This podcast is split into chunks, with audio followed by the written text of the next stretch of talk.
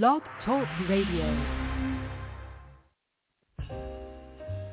Live from Washington, D.C., it's Quintessential Listening, Poetry Online Radio.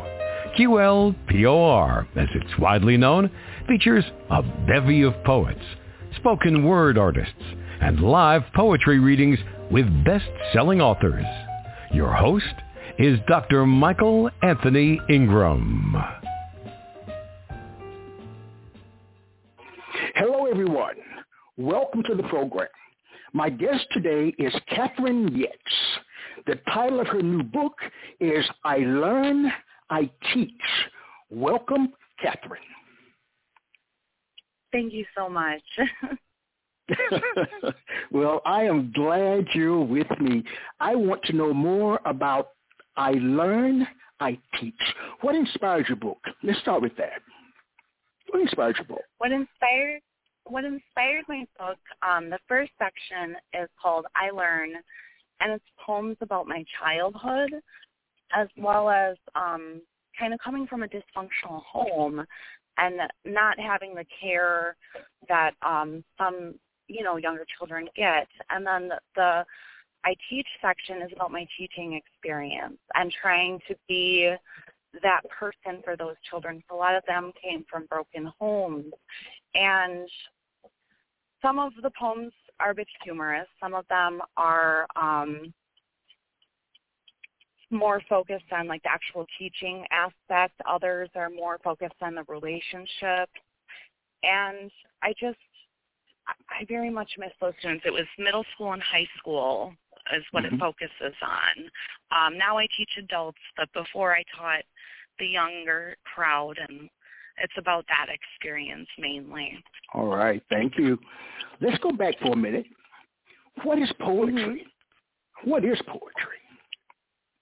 To me, poetry is play. So I believe poetry is a very playful thing to do, very very much play. And anyone can play, really. So I believe anyone can do poetry. Mm-hmm. And you know, just give a student or anyone, any individual, um, a prompt or a toolbox of poems or uh, poetry devices to use, and they can play and have fun. All right. All right. Is poetry important? I'm sorry? Why is poetry important? Poetry is important because it implements change. Um, whether or not the poet intends to or not, they're putting somebody in a different perspective and putting them in a different mindset, which can influence change. And whether that's on a large level or small level, um, micro or macro, you know, uh, it it does make change happen. All right, all right. What are some of the predominant themes of your book? You kind of mentioned what inspired you. What are some other things that you think of? Well, much of my inspiration um, comes from a variety of things. I write about almost everything. I'd say a lot of my poetry is um, sensual. I do write about animals. I write about um, ekphrastic poems, which is art off of art, and a lot of uh, I actually did for my um, my capstone for college. I did um, ekphrastic poetry, not necessarily like poetry that, or sorry, um, art that you find in the museum, but art from friends and family members. Yes. Yeah. All right. And um, yeah. Continue. Continue. Any, anything else? Talk to yeah. Me. Yes, of course. Um, I just I find inspiration in nature. I wouldn't call myself a nature poet um, mm-hmm. by any means, um, but I do feel nature is often inspiring. And as I said, I, I write a lot of sensual poetry. I write a lot of poetry. My husband is my muse um, right now. so I've been writing a lot of poetry about him, which actually is going to be my full-length collection coming out next year called Always Only. um, my first full length it will be, and it's all poems about my husband. So he's a really big All right. right now. Okay, very nice. I like that. Please share a poem. Of course, of course. One moment. I'm just paging through the book real quick. This is from my first um, chapbook, and it's titled um, "So I Can Write," and it's published by Cyberwit, which is what my new book is. Pub- my new chapbook is published by as well. The poem is called T.S. Eliot Naked. I have measured out my life in cigarette drag. I have heard the mermaids sing, each to each. I have danced naked on the beach, nails unfiled, hair on my legs. What is the question? Pupils beg. I have seen the red apple rot. I have seen the plant die in its pot. There is no time for this or that. Be more specific, not so flat. What is the answer? They plea. I walk back to the beach, back to the youth, the hibiscus tree with yellow drying leaves.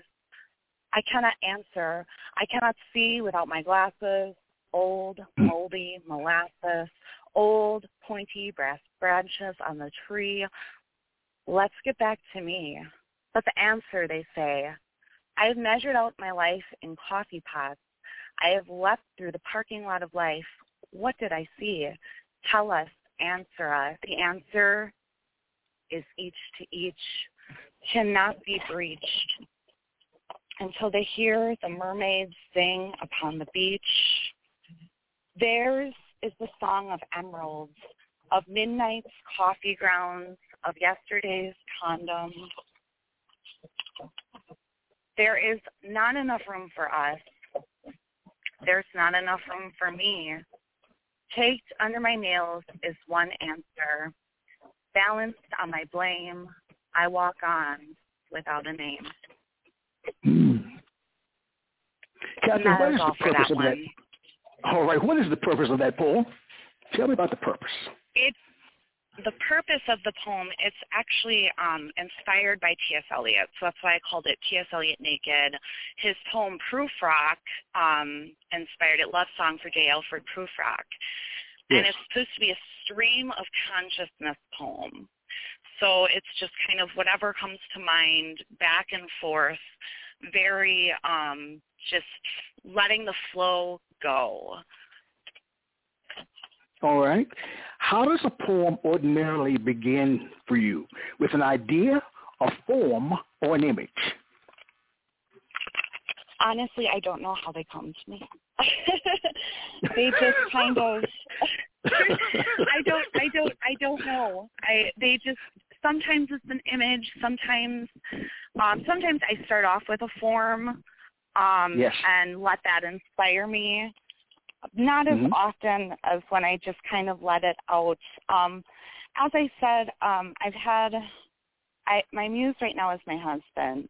I've had right. different muses in life, but um mainly I would say right now is my husband and um they just kind of come from a a moment sometimes. All right. It's very nice. I can understand that. I can understand that. Let's back again. Mhm. What was an early experience where you learned that poetic language had power? when I first like found my poetic voice, you would say. Yes. Well, I was about three, oh, and wow. I started manipulating nursery rhymes. So I would often play with nursery rhymes like one, two, buckle my shoe. And I'll never forget this one experience where I nine to the big bang, you know, so you have to come up with something really funny or fun. So I thought, well, my dad likes fishing, and poo is funny. So I went to the stairs to recite my poem. You know, I went one, two. I don't remember what was in between, but I remember the nine, ten, a big bass's turd. and it came out wrong. And my father started yelling at me, and I was like, "Oh no, what did I do wrong?" And I thought he was mad about my poem. So I didn't write poetry again until about third grade when I found out what word I had said or what it sounded like. So. I I dropped it for a very long time. Um and then and then um I started when I was in third grade writing poems about like Harry Potter and lunch ladies named Duke who made bad soup and things like that. So it was it's it's always been with me to some extent. Okay, sounds like it. From the age of three. All right. Three, yeah. You know. Play with rhymes. yes. I'm gonna say my know. three year old nephew makes up songs now. Oh, really? Oh, My right. three year old All nephew right. makes up songs. Yeah, he makes them up on his own and he loves the Beatles so it's often to the Beatles tunes, but he'll like make it his own. All right. Very nice. Very nice. Very nice. He learns from his art. Yeah. All right. All great writers have great writing influences. Who are some of yours, and what makes them great in your eyes? Of course, I have to mention my um, mentor in poetry, Margaret Rozga. She is a Wisconsin poet. Um, her poetry is very um, politically driven, and it's a way that I long to write and Mm. cannot always seem to. Um, but I, through a, a class of hers, I did end up writing um, some political poems that I would highly suggest her classes. Christina Norcross is another one. She's another Wisconsin poet. She is a nature poet for sure. And her imagery is fabulous. I'll never forget her line, um, my lips open and close like a curious fish or something along those lines was a very beautiful one. Um, I'm also inspired by another, there's a lot of Wisconsin poets, um, Jim Landwehr. Um, he writes really punny, really punny stuff. And I can't be humorous in my poetry for the life of me, but that man just Hmm. gets it. And I'd almost, hmm, I dare say I relate him to another funny poet that inspired me a lot, Jack Spicer. He's not always funny, but Jack Spicer can be really funny. He's a he's a classic poet. But um he my favorite line by Jack Spicer isn't a funny one though. It's, um one only whores towards what causes poetry. And then he also wrote the poem um oh how does it go? Um one moment. It's hmm.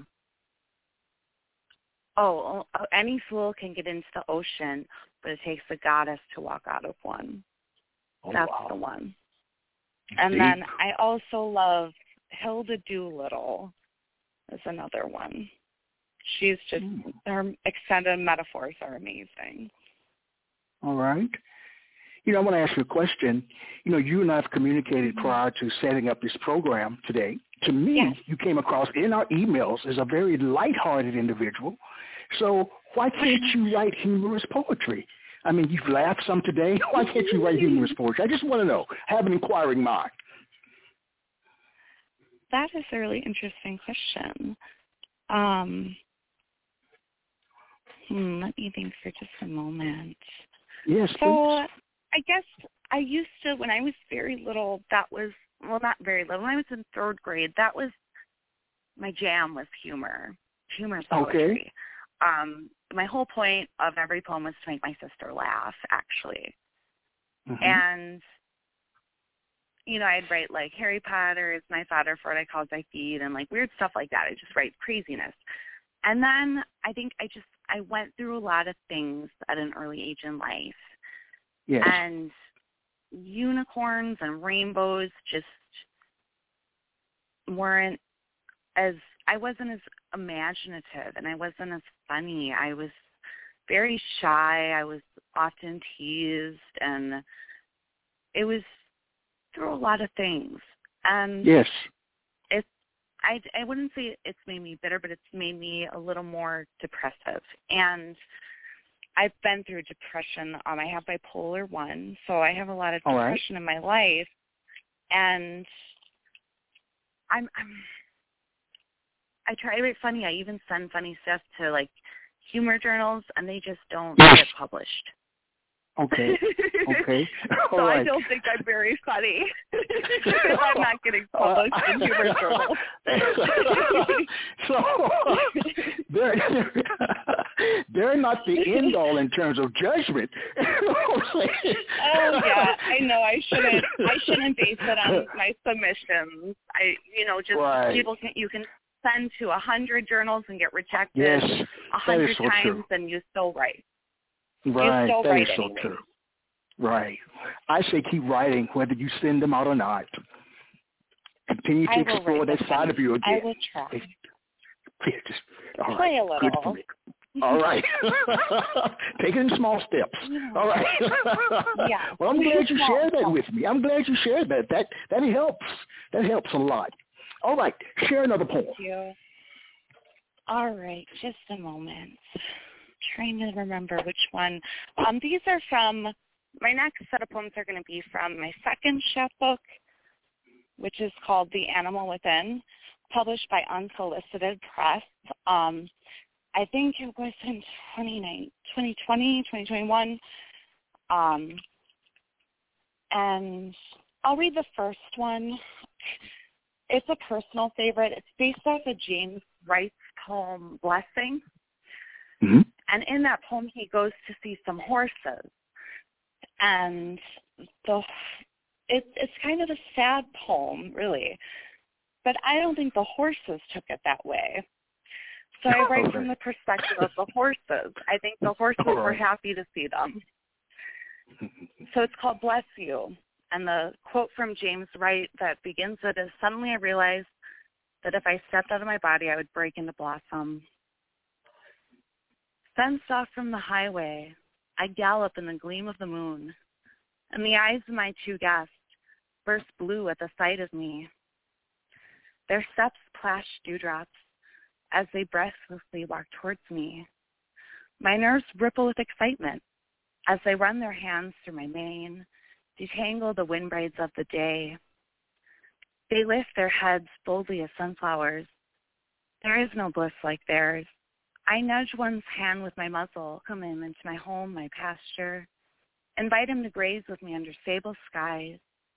His fingertips kiss my ear, as soft as a tired saddle. Suddenly, he freezes in time. His face opens like a lisianthus. And that's all for that one. You know, I think I'd like you to read that one again. I'm going to imagine that I'm that horse. That I'm that horse that Yes, you're yes, that you're talking about. Yes, please read it again. of course. Bless you. Fenced off from the highway, I gallop in the gleam of the moon, and the guests, eyes of my two guests burst blue at the sight of me. Their steps plash dewdrops as they walk breathlessly towards me. My nerves ripple with excitement as they run their hands through my mane, detangle the wind braids of the day. They lift their heads boldly as sunflowers. There is no bliss like theirs. I nudge one's hand with my muzzle to welcome it into my home, my pasture, invite him to graze with me under sable skies. His fingertips kiss my ear, as soft as a tired saddle. Suddenly, he freezes in time. His face opens like a lisianthus. Wow. I like that. Thank you. I like that. I like that. You know, Personal Kathrine, favorite. some po- it's beautiful. Some poets claim mm-hmm. that a poem is like a mm-hmm. living creature. Once out there, there's not much you can do to correct or improve it, while others edit meticulously, not leaving much from the original draft form. What is your take on the editing process? Mm. The editing process. Oh man, it's a doozy. um, I often have critiquing workshops. I'm in a lot of different workshops. Um, Okay. I was in All Writers for a while, which um, is based in Waukesha, Wisconsin, and it's run by Kathie Giorgio. Wonderful, wonderful writer. Um, and that's kind of where I got started with workshopping. I would say, minus college. Of course, I workshopped in college as well. That was my first time stepping out and doing it. Um, mm-hmm. And I have Rogue One. I have Driftless Poets. I have our Poets Critique, and I get all this great feedback. But if I don't do it and like do the editing while edited and helped by others, I just don't do it. Right. I'll forget about it. You know, like I just it's not that I don't want to edit it. I just kind of put it on the back burner. All right. so, but I I believe in editing. I strongly believe in the editing process and um and the idea that a poem should just never be touched and mm-hmm. left the way it is, I, I just I can't agree with that. All right. I understand how people might feel that way. But if that's how you feel, I feel like there's a way around that. Okay, here's the way around okay. it. If you don't want to edit the poem, keep the original as you edit it, keep making copies of it. oh wow, very I nice. I used to do that all the time. I used to do that all, all right. the time. I'd have one poem and then I'd turn into a whole new poem, turn it into a whole new poem, and it's one way to get around the never oh, touch I like that. I like that strategy. So listeners, you heard what Kathrine said. she gave you a way to get around the editing process. All right, in terms of thinking there's one way or the highway. I like that. Share another mm-hmm. poem. Share another poem. I want to hear another poem. Certainly, certainly. Um, I'm trying to think if I should. I think I'll stick with the animal within again. Um, and I'm going to do I learn, I teach closer to the end. Um, let's see. I just had one up. Oh my goodness, I'm so sorry. Yes, sir. Um, I'll read. I'll read the poem. This poem actually won me the Jade Ring Award. It's a Wisconsin Poets Award, um, wow. granted by um, the Wisconsin Writers Association. It's a beautiful ring, and it was actually crafted by Kraft, the guy who does Kraft Kraft cheese. Oh wow! he designed the ring, which I think is the funniest thing, crafted by Kraft. All right. So this one's called Plath's Birthday. And I actually wrote it um, based on the poem um, Blackberries by Sylvia Plath, and some of the first words are the same. So it's it was a form poem. Plath's Birthday. Nothing but pumpkins left to right with ivy swirls curls around my boots and a cornfield somewhere at the end of it amazing. Pumpkins big as my head with star glistening seeds and guts.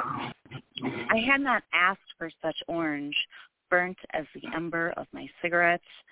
They love me. They wait for picking like girls at a bar or dance. Overhead the crows caw, Theirs was the voice of autumn, of pumpkin ale and cranberry moonshine, bits of last night's ashes in the sky. I come to one patch of pumpkins, so bright it hurts my eyes, thumping their amber bellies and their knotted stems in a haystack. I believe in a kind of heaven with one look, hooked into this moment in October. The only thing to come now is the cornfield between two hills. The wind blows and a stalk slaps me like a playful lover. These hills, these fields, once too green and sweet to know the bitter pumpkin seed. I follow a scarecrow's path to the hill's southern face, and the face is gold that looks out on nothing, nothing but wheat and grass, and the occasional stray cow lowing. And that's what got me my ring. wow. Wow, that was yeah. incredible. Congratulations. Thank you. Yes, yes. I'm very, very fond of my, my jade ring. That's all right. I like it. I like it. You know, they say, Kathrine, that to see the world with complete honesty, one should look to comedians, musicians, artists, and poets. What do you think emerges naturally from your work? What emerges from you? Hmm. Can you rephrase a little bit what emerges as far as yes? What, what qualities Sorry. do you emanate when you write your poetry? Um, I feel the qualities that I emanate are seeing the world more closely, mm. taking a moment and dissecting it, um, living the simple life. It's not all the time that my poems are like that, but every once in a while. Um, I'd also say another thing my poetry emits is power. Um, I haven't read a poem like that yet, but I do write poetry that is very um, empowering. So I guess those who have read it, and I, I had I, I had one that um, I'd like I'm probably going to read later, which I published in Women's Scream anthology, poems I'm most proud of, um, called Katy Perry Don't Stop, and it just mm. I had a, a woman contacted me and said I need to use this in my workshop for an example of a power poem that can be broken open, and I was just like, wow, I'm being used wow. in a workshop, you know. Yes, and, it's beautiful um, it was so wonderful to hear. And I just, I guess it's just, some people say they read some of my poetry and they just feel empowered. So I feel mm. like it's empowerment. Wow. You know, you've shared about, again, empowerment as well as political poems. What I want to know from you before we take a quick break, what do you view yes. as being the role of a poet in modern day society? As I said earlier, um, I believe that we help create change, but I also believe we are teachers, whether we're actually teachers or not. We mm-hmm. teach concepts. We teach people how to look outside of themselves um, and not be so inward. So I, I feel like we definitely as I said, teach people to step outside of themselves. Like I, that's something I try to do so much as a poet, and so much when I'm reading poetry is to step outside of the self. Mm. So we are teachers. We're teachers. I like that. I want to let that settle in just for a second before we go to break. That we are teachers, and that's why I really love the title of your book, I Learn, I Teach. That really Thank was a quite it struck me. It struck me a lot. So I just wanted to share that with you. Well, we'll take a brief break. Okay.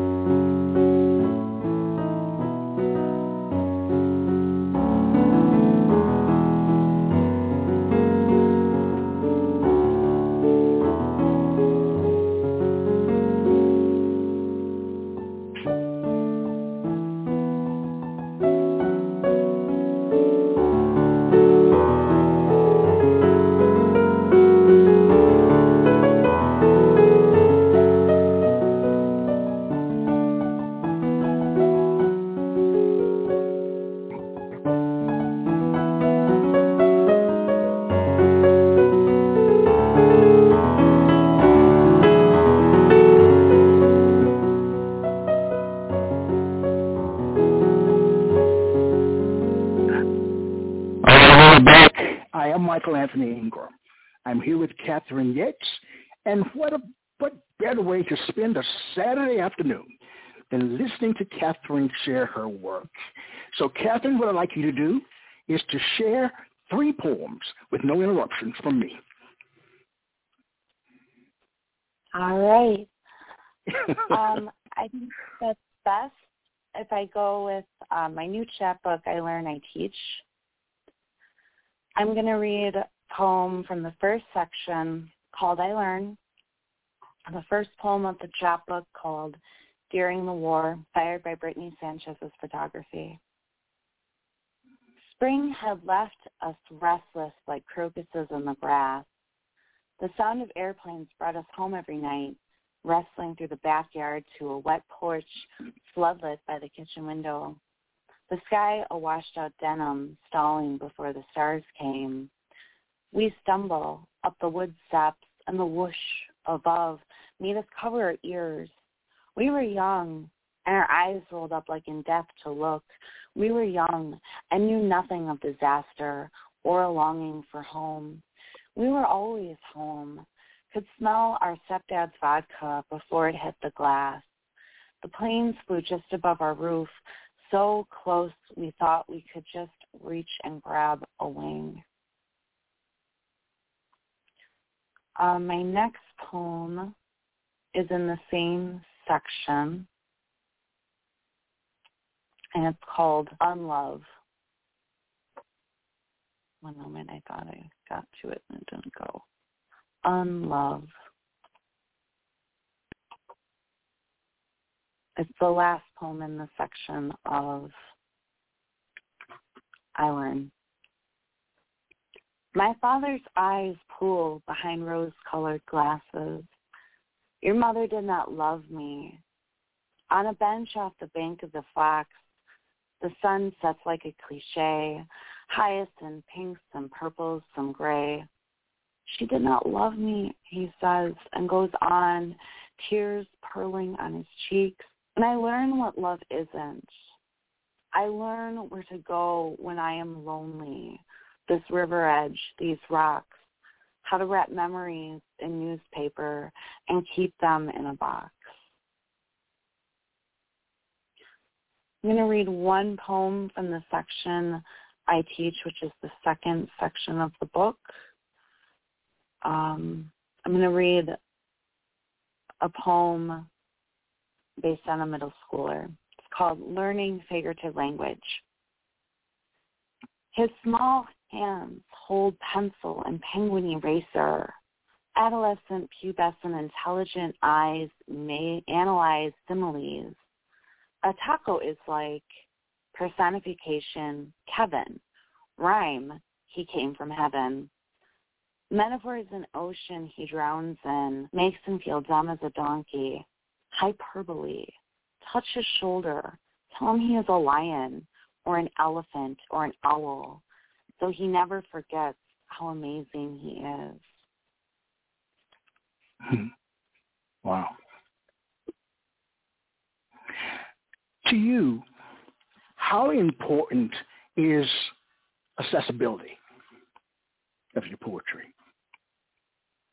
And I guess Very my question important. is, before you continue, should one have to work hard to solve the poem? That's the question. Oh, I was thinking more along accessibility. On my second chapbook is actually going to be um, uh, an audio as well. So I just wanted to note that real quick. All right, great, But as great. far as understanding a poem, feel there should be minimal work on the reader's end. Depend well, it depends on hmm. Depends on the poem. Depends on the poet. Okay, all right. I do enjoy a good puzzling poem. I do enjoy a poem that you need to read more than once in order to understand it, or a poem that you may need to look something up to understand it better. It all depends too on the relationship of the actual writer in the poem. Some writers want people to get one meaning out of it and one meaning only, and I just can't agree with that. I Mhm. like when people read my poetry and find themselves in it or find something completely different than what I meant. Mhm. So as far as accessibility goes, I believe I don't believe in the idea of like a, a reader needing to have to look up every single word to understand a poem. Right. But at the same time, maybe if there's one or two words that they need to look up, that's okay. Do some research. I agree. It's okay. It's okay. You shared that you plan to include an audio. Well, here's my question. All right. What mm-hmm. is the relationship between your speaking voice and your written voice? If there's a relationship. connection. There's no has no connection? connection. Um, Tell me more. Talk to me. Tell, tell me. There's um I feel that I definitely write better than I speak. I write more elegantly. When I speak it can come out as garble jarble. And Hmm. I don't I also, you know, I use incorrect words and I, I I'm I'm an English teacher and people are always like watching how they speak around me. I'm like, don't do that. I Mhm. don't say everything correctly. Right. And I punctuate myself correctly when I'm speaking. and also, but some, and I say y'all, I say ain't, but sometimes my y'alls and ain't sneak into my poems. Depends on the voice of the poem, Mm-hmm. um, and my, you know, my uh Wisconsinite accent and things that I say sneak in at times, but so maybe there is a connection. There's a connection. Well, okay. You know, you said that you plan to include an audio, right? So that's going to be your voice, unless you're going to have someone else do it. Excuse me. Mhm. Yes, this is true. Yeah. Um and the way I guess um if we're talking spoken word as far as the connection, there's definitely some of my poems need to be spoken. Okay. Like when they're read, they don't read the same as when you say it out loud. yes, my poetry's like that. Yes, I understand. Yeah. I understand. Well, I well personally, I've enjoyed listening to you, and I've understood every word.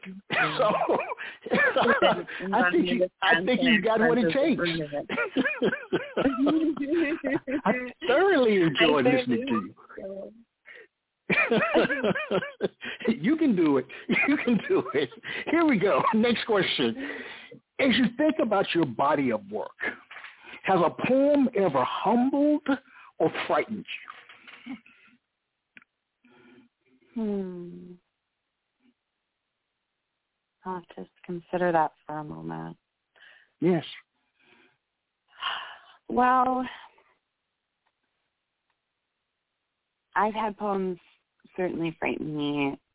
Um, poems that I've written on very personal topics. Um, Yes. I will not say the other one. I will bring up to bring up awareness. Um, Mhm. I've written poems on. Um, I was in a sexually abusive relationship, and the poems that have come out of like that pain, hmm I can't even put them out into the world. I They're understand. too scary to me. And there, uh, there's other topics that I just I touch on them. I do I do write about them, but I just yeah maybe when I'm Mhm. 80 we'll. Mm. Mm. I guess my next question is, is a poem letting your guard down or building a wall? Depends on the person. Mhm. Um, some people live in poetry behind a persona. All right. And I met this one poet who came to my um, creative writing class, poetry class when I was in college, and he said there should never be an I in a poem. Mm. That you should not be in your poetry. It should be about other things. And that greatly offended me. Well, yeah, And I yeah, it offends me. Just listening. it's discrediting thousands of poets. And I thought with his poetry, he was building a wall. He was building a Mm. wall of biblical characters, and he was building a wall for himself.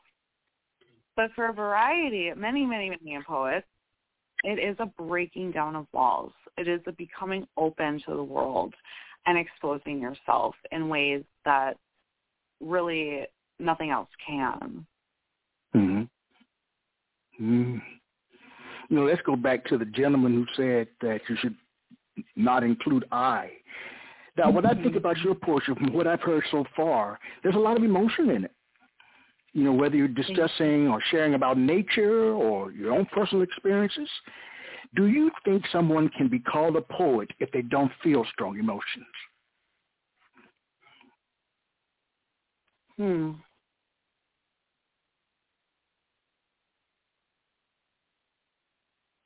I didn't call myself a poet for a very long time.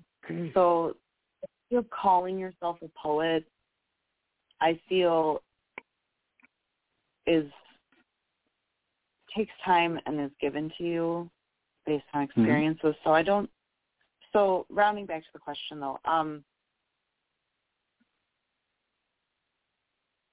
hmm. As I said, poetry is play. Mm-hmm. And if you're playing and you're not giving emotions to your readers or yourself, that's fine. I mean, you can still call yourself a poet. You're playing with language. You're having a good time. And but can you call it a poem? Mm-hmm. Does a poem have to have emotion? Right. That does. That I feel it does. A poem should evoke something. It should evoke humor, which I don't do very well. All right, that's right. We we know that. you were very well. um, it could evoke sadness. It could evoke a smile, um, happiness. You know, it just it needs to evoke strong emotion for it to be a poem. But to be a poet, you just got to play with language. Mm. Mm. Please share two more poems. All right. Um, I'm going to go ahead and share from I Learn, I Teach, the I Teach section. So this is about um, my students. And hmm, let me see. I keep. I'm. I'm trying to decide. You know what? I'll read uh, my zombies. All my right. zombies. My creativity consumed by my students. Like worms, they work their way into my skull as I try to mull over their ways. In a daze, they sit for days on end without answers. What was said? What was said? Scoop my brain out with their ladles. Our zombies are so very active, attractive even, with their shiny Jordans and long polished nails. If only they had purpose, meaning beyond Mhm. their own images. Selfies and video chats, looking in their mirrors without reflection. Mm. And that's all for that. Wow. All right. Deep. that one, a teacher friend totally, like she just, she loves those final two lines, the selfies and video chats, looking in their mirrors Yes. without reflection. That's very powerful. She, Mhm. you see it all the time. Hmm I'm sure. You see I'm all sure. with those little. All right, second poem. Journals. I read all your journals. Every dang one. All Hmm. 76. And let me tell you, some of you are stupid as bond glass, but most of you know more than you let on. Tell me again what love means and trust and honesty. How your words are slick with poetry and wisdom beyond your youth. Tell me about that time your friends deserted you and all you had was God. Tell me your secrets and I will hold them forever. Wow. Beautiful. Beautiful. Thank you. It also sounds like, from listening to your work, that you enjoy teaching. I know it's tough, but that you overall enjoyed. Am I correct? Well, yes, I I love teaching. I my full time job right now doesn't require teaching. It still requires education, but not teaching directly. Yes.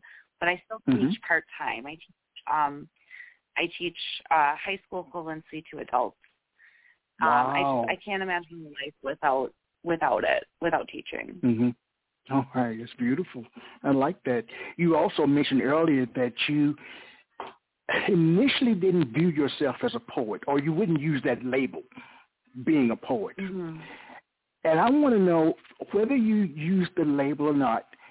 Do you think you were meant to be? I can't say poet. yes, I can. Do you think you were meant to be a poet? Even though we can't use the word, do you think you were meant to be a poet?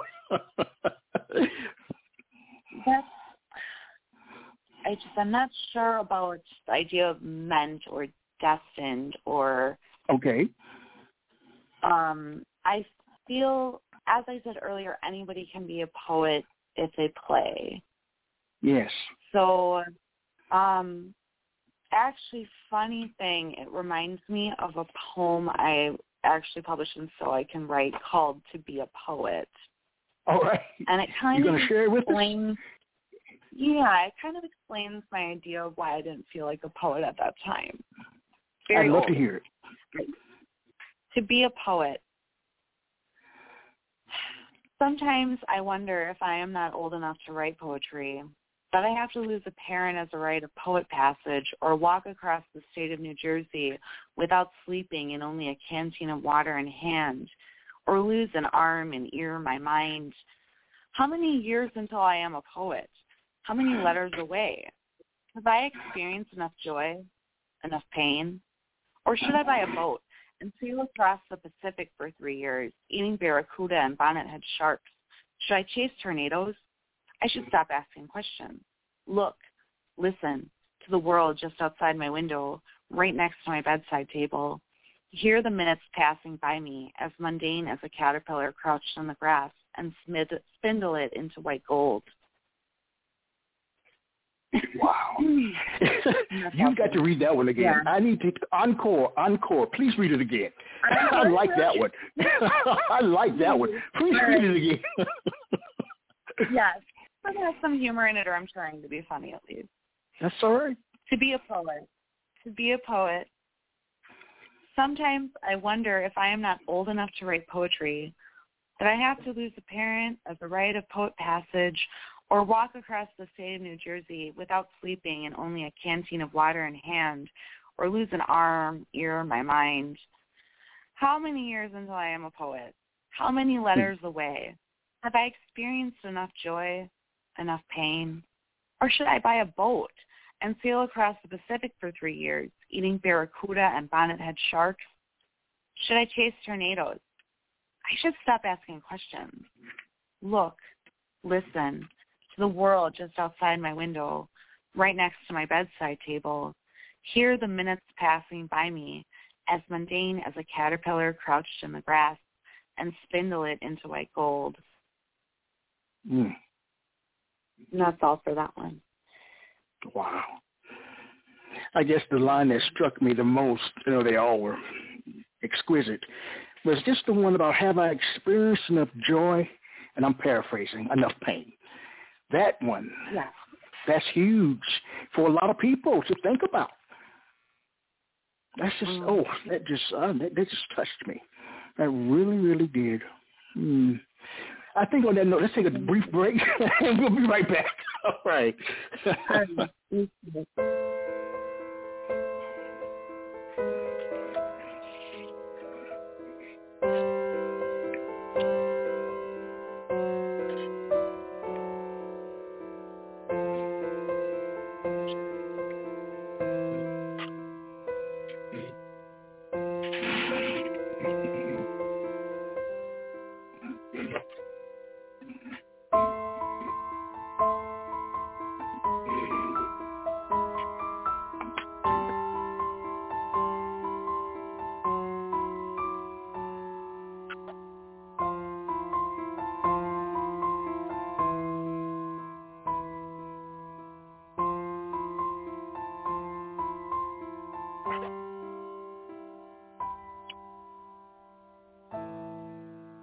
We are back. I am here with Kathrine Yets. Wow, Kathrine. What I'd like to know, because we both know that you are a poet. If you don't claim it, I will. You are a poet. So what I'd like to know is, what surprises you most about being a poet?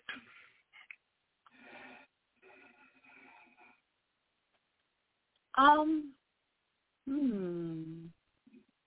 What surprises me most is that people actually like what I write. Mm, okay. All right. All right. expect them. You know, um, people enjoy my work, and I just thought like these are for me.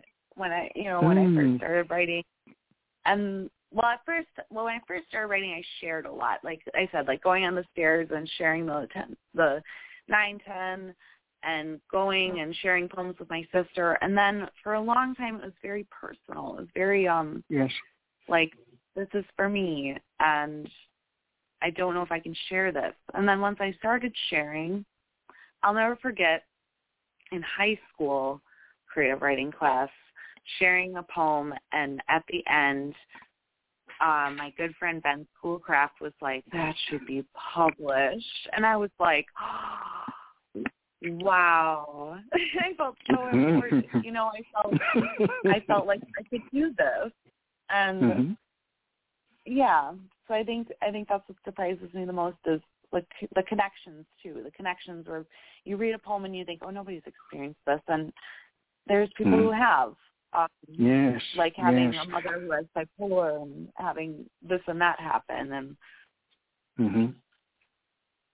the connections it creates was wonderful. Yes, yes, true. Poetry normalizes situations that you don't yes. feel alone. This mm-hmm. here's a fun mm-hmm. here's a fun question just to I don't know, here's a fun question. If you were a poet during a different era, when where would you want to exist? Oh goodness. With all you know about the world, the good, bad, and ugly, what era would you want to live in? Um, probably first wave feminism. I say that one more. Say that one more time. first wave feminism during the first wave first, of feminism. Oh wow! First wave feminism. Yeah. Wow! I've never heard that answer before. Tell me more. Tell me all about it. I'd want because I feel a lot of my poems are a little too late. You know what I mean? Like they're talking mm, about women's yes. rights. Some people are like, "Oh, well, that's long past. No, we have rights now," which is not true. But um, mm-hmm. it's very woman power. Some of my poetry and very um sex driven. Some are very sex driven. I'm not gonna lie to you. They're sensual, sex driven poetry where I feel like now that's kind of old hat. It's like, okay, that's been done. Whereas during first wave feminism, that was a big deal to talk about to talk about sex. That wasn't it was a taboo topic before, and then all of a sudden it's like we're just you know able to share it, and it and it's now it's just like okay, whatever you shared it. mm-hmm. Mm-hmm. so I want I wanted to be in a time where it's like, wow, I can't believe you're saying that. Mm, okay. All right. So to what extent and precisely is any poem a woman's or a man's? Can you say, repeat that question? Yes. To what extent is a poem, is any poem a woman's or a man's? You talk about women's empowerment. Mm-hmm. So a poem belonging to a gender. Um, I I feel that poetry belongs to all genders, not men, right. women, gender queer, or trans, um, because you know a, a poem can be written by a very male perspective, and mm-hmm. women can still read it and be in that perspective. Or from a mm-hmm. trans person's perspective, we go into that perspective. As I said before, um, poetry teaches and creates change. So you step outside of yourself. So I feel all poetry is meant for all genders. All right. You know what I'm going to do since you answered that question? I'm going to add what to what extent, and you correct me if I'm wrong here, to what extent mm-hmm. is any poem a woman's or a trans person or a man's? How does that sound? Mm. What should I put what there? Extent? Right, it's just not woman or man. I mean, there's so much in between. Right, teach right, me. right. Teach, teach me in this moment. um, genderqueer, binary, non-binary, transgender, um, up to M, M to F. Um, I just, I feel, obviously some poems that I write speak more towards women. Mm-hmm but I'm not leaving anyone out. Yes, that's so important. I'm realizing that now. That is so important. You've taught me so much in less than an hour. you you are a teacher. You're a poet and a teacher. and I'm going to change my, my way of being as a consequence of that. Share another poem. Share another poem. okay. Okay. Um Do you mind if I share two? No, please. I'm enjoying okay. this. Please. These are, they're kind of a, they're attached to each other, I would say. Um, the first one is called Resignation, as published in Her Story. It all comes down to an email. You're not welcome back without a letter explaining your illness. You're not welcome back without opening up your skull and showing them your dopamine doesn't flow just right and how someone stuck a sizzling iron to your hopes and dreams, swirling it around until it's soup. You cannot show them a simple sickness. You cannot show them the path from your mental health to physical because, sweetheart, it's all in your head and they could care less. Unless you figure out how to put your words and thoughts under your skin like blisters or a rash that would cover your whole body like constellations, uncovering your destructive ideation, Still, they would not understand how scary it can be to leave the bedroom or how hard it can be to lift your head. You can't quite put wow. your finger on it. Your every thought a scuttling spider. Explain to them this metaphor and what then? Your resignation, your death certificate, your only hope for a normal life imploded by a signature, signing off your sanity. In the midst of your best self, you lost yourself once again, despite cutting off your own ears, to ignore the whisper of desperation that you're not okay. You're not okay. Mm. the next one's closely connected. Um, it's about my students. Love was not enough. You hug me and my heart sings the Pokemon theme song taking me back to my own childhood and how I longed for an adult to love me like a child should be. I love you all like a morning dove, cooing late noon outside my patio door, like a lily opening fresh on my kitchen table. I loved you so much I had to leave you so you could grow big and strong and smart. You were my world. I woke up waiting to see you but I also spent days in bed worrying that I was not enough for you, that my love was not enough to show you how special you are. That one's hard to read without crying. That's all right. That's all right. That's all right. Mm. Okay. Tears, tears, are, tears are good. All right. And we, I want to know if you could tell your younger writing self anything, what would it be? Hmm. To not be afraid and to not think what would other people think about this. To write without fear or to feel the fear and do it anyway. Mm. Mm you know, it kind of brings up this next question, and it's and and you, we've already framed it. So, but I want to say it. I just want to say it. Writers and poets mm-hmm. write for a myriad of reasons. Some write primarily to speak a message to their audience. Others write because to stay silent is not an option. In a nutshell, why do you write, Kathrine? I write not only to heal myself but to hopefully heal others hmm. or to inspire, to um, to ch- to create change, to teach, to open up different avenues. Um, I feel I can't not write. All right. Whether even if it wasn't ever read, mhm. Okay. Although that would be very sad. I feel I would still write even if nobody read it. All right. Okay. And you should. You know, we're almost at the end of our poetic journey together, but I would like to hear one more poem, if you don't mind. Just one more. To take us away one from more. here. All right. Um, this poem is a spoken word. It is not published anywhere. Um, it is in a possible future collection though, called Stars. The intimacy of the stars can be auctioned off. Tony Gardner. We sold the stars, every last one, in order to pay for our place in the universe. Between cheers and beers and wine and dine, we take each other for granted.